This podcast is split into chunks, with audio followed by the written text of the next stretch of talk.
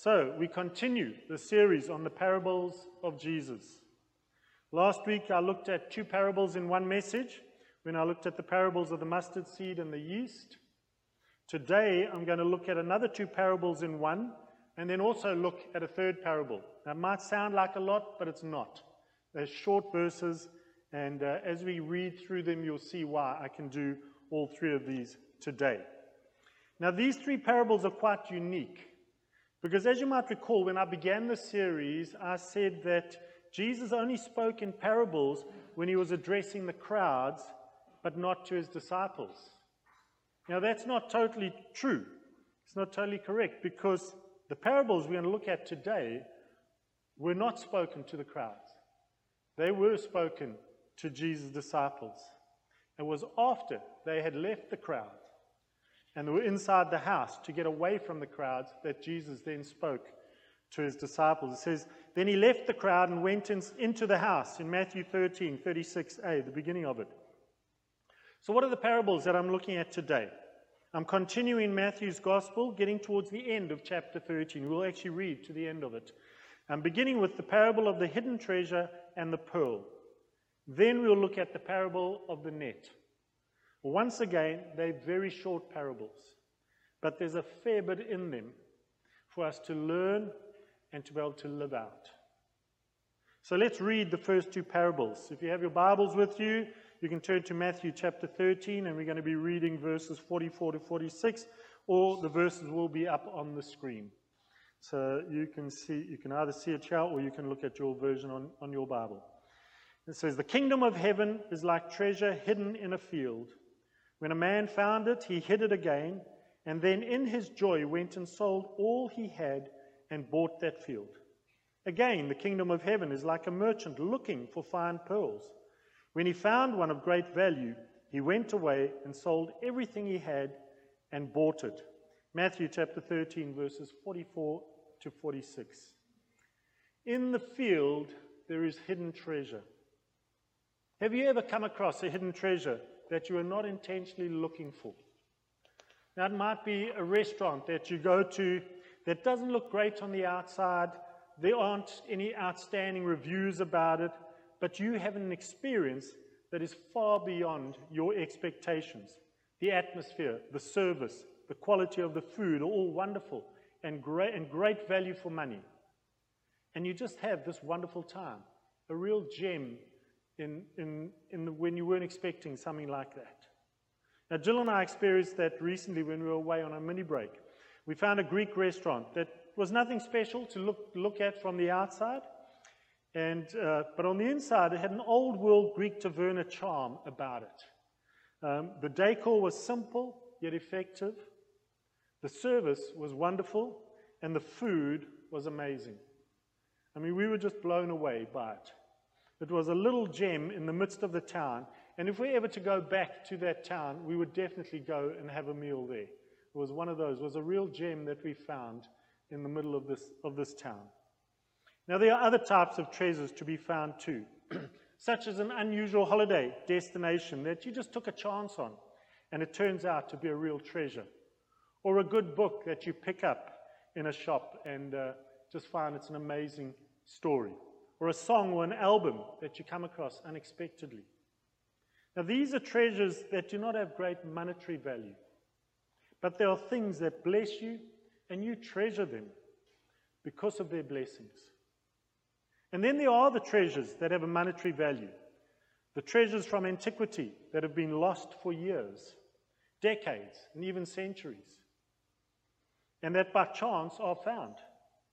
And this is what Jesus is comparing the kingdom of heaven to like. Not the little unexpected little things that we find, but actually really valuable treasures. And they are found unexpectedly and unintentionally. The man that Jesus is talking about unexpectedly comes across this treasure. He wasn't out searching for it when he came across it. And that's very much how I came to faith. I wasn't searching for God or on a spiritual journey. I was pursuing a young lady who happened to be a Christian, and she invited me to go to church with her. I'd heard about the church, um, that she invited me to, but I was more interested in her than about the church. Uh, when I got there, God got hold of me. Not the first time, not the second time, but actually the third meeting that we went to, the third Sunday that I went along. Um, that God just got hold of me and He revealed His love for me and showed me that the burdens and the hurts that I'd been carrying around since my father's sudden death were burdens and hurts that I could lay down at the foot of the cross and let Jesus deal with them. He had already paid the price. All I needed to do was surrender to Him, which I did that evening. I found that treasure. Well, actually, that treasure found me. Jesus found me and took hold of me, and I surrendered my all to Him.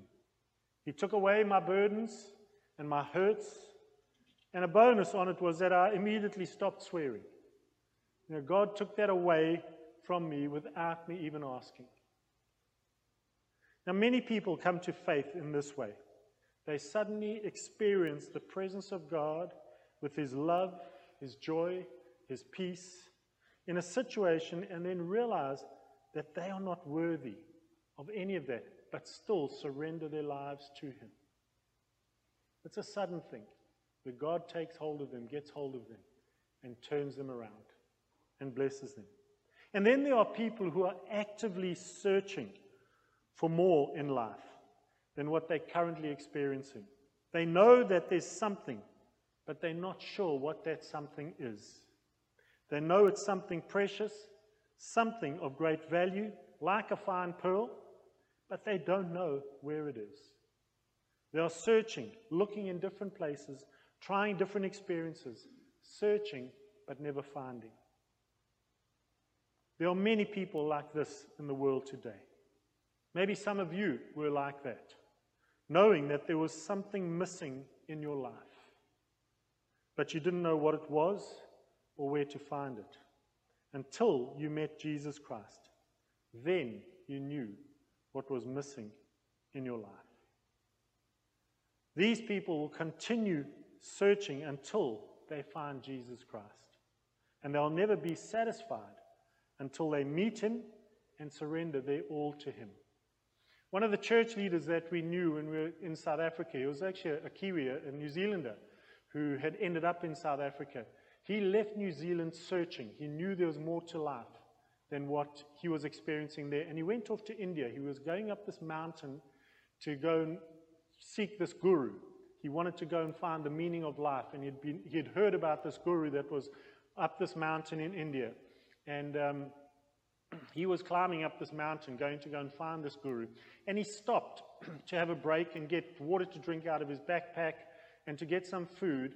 And when he opened up his backpack, there was a little Gideon's Bible that fell out that I think his mom had given to him before he left. And uh, that fell out. And he sat down there while he was having a break. He opened the Bible and he started reading. And he encountered Jesus on the side of that, that mountain. He was searching when God got hold of him. He surrendered his life to Jesus, became a Christian, never went any further up the mountain to find the guru, and then came back down and ended up in South Africa, married a lovely young lady there, and then a number of years later just felt God's call to go back to India to go and church plant. And he went back into the area where he got saved. And just some phenomenal stories of what God did with him, did with the family there in India. They're still in India serving the Lord. And uh, it's just amazing. Like he was searching.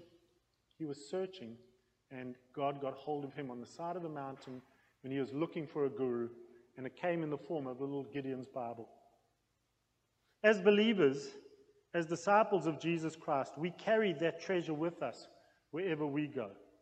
And we have the opportunity to reveal it to those who are not disciples, whether they are actively seeking or not. If they're just passively going through life, we can reveal that treasure, that pearl of great price to these people. We have the Holy Spirit within us to show us how to go about it, can lead us and guide us how to be the one who can reveal the presence of God to them. We just need to be open to the Holy Spirit's leading. And that's why it's one of the things we pray for each week for the Holy Spirit to lead us when we're encountering other people. So, whether people are seeking or not, let us live lives that reveal the treasure, the pearl of great price, the love of Jesus Christ to them always. Now, the second portion of Scripture we're going to look at follows straight on from what we read previously. It says, Once again, the kingdom of heaven is like a net that was let down into the lake and caught all kinds of fish. When it was full, the fishermen pulled it up on the shore. Then they sat down and collected the good fish in baskets, but threw the bad ones away. Excuse me. This is how it will be at the end of the age. The angels will come and separate the wicked from the righteous and throw them into the fiery furnace where there will be weeping and gnashing of teeth. Matthew 13, 47 to 50. Fishing was so close to the hearts of several of Jesus' disciples, and fishing with a net was something they were very familiar with. Now, in this country, it's only some of the, the commercial fishermen along the coastline of, of this nation that would be familiar with fishing with nets. The many anglers in this nation normally fish in rivers, dams, and lakes, use rods, reel, and line. They don't use nets. Now, don't think that they would use a net in the fashion that the fishermen, like the disciples, Peter and Andrew, James and Don, John, would have done. They were fishermen that, that Jesus called, and they laid down their nets and followed him. Now, when you fish with a net in the fashion that the disciples did, that net was pulled up onto the shore. And uh, on the shore, they would then sort out the fish, the good from the bad. The good ones would go into the baskets, the bad ones would get either thrown back in if they were still alive or just get thrown away. And what distinguished the good from the bad was what the, the law uh, that God had given them about the fish, whether they had scales or didn't have scales, fins, and that. So that was what made it a good or bad fish. Um, so it was, they separated them. What, was, what they could eat, what they weren't allowed to eat.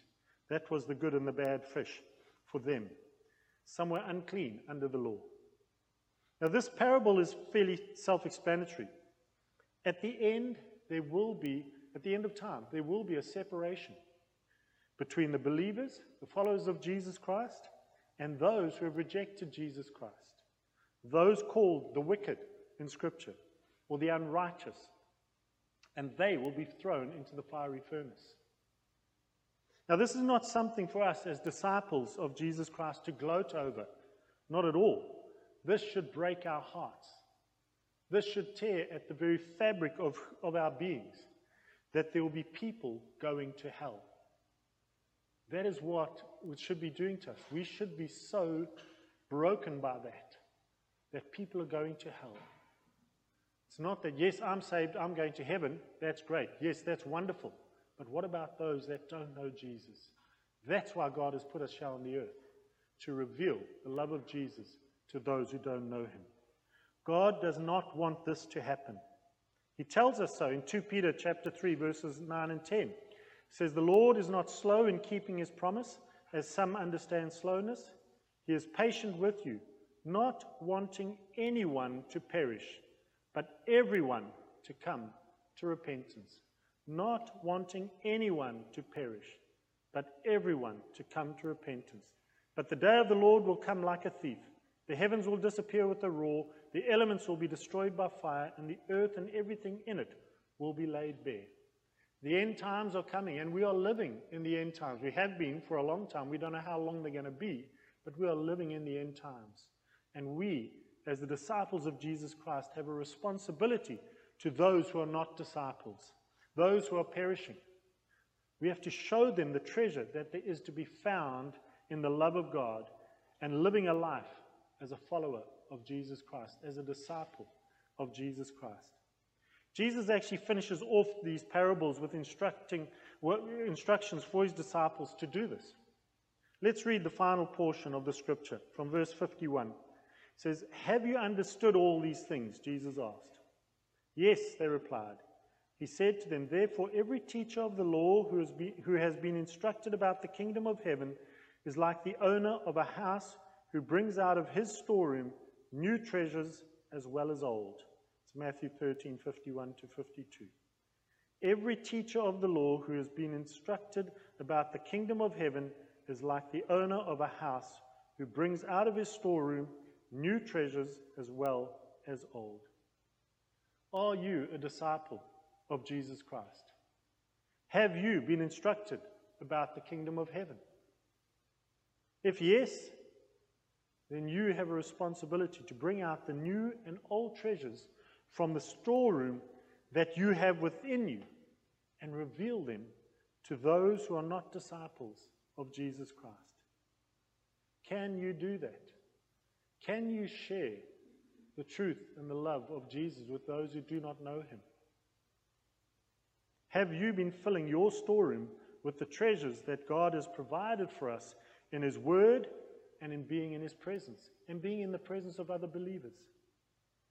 If your storeroom is lacking treasure and you're not sure how to fill it, then ask the Holy Spirit to show you what you need. And also speak to myself or one of the leaders about it. And we can pray with you, we can help you, we can guide you, we can direct you, we can show you how to fill up that storeroom so you can bring out old and new treasures. God wants us to be those who carry his treasures within us and share it with those who do not know him. Amen. Amen. Okay, discussion questions for you to chat about, and we don't have our favorite one up first, believe it or not. Number one, why do you think Jesus spoke these parables to his disciples? Number two, how did you come to faith? Share with your group. Keep it short, okay? Um, we've got sort of limited time, but we've got a fair bit of time, but it's limited. Keep it short. And then three, three, do you know people who are not disciples of Jesus Christ? How are you reaching out to them? And then fourthly, pray for one another. Pray for guidance, pray for leading, pray for how you can reach out to others. So those are the four, four discussion questions, three discussion questions, and the fourth is instruction of something to do.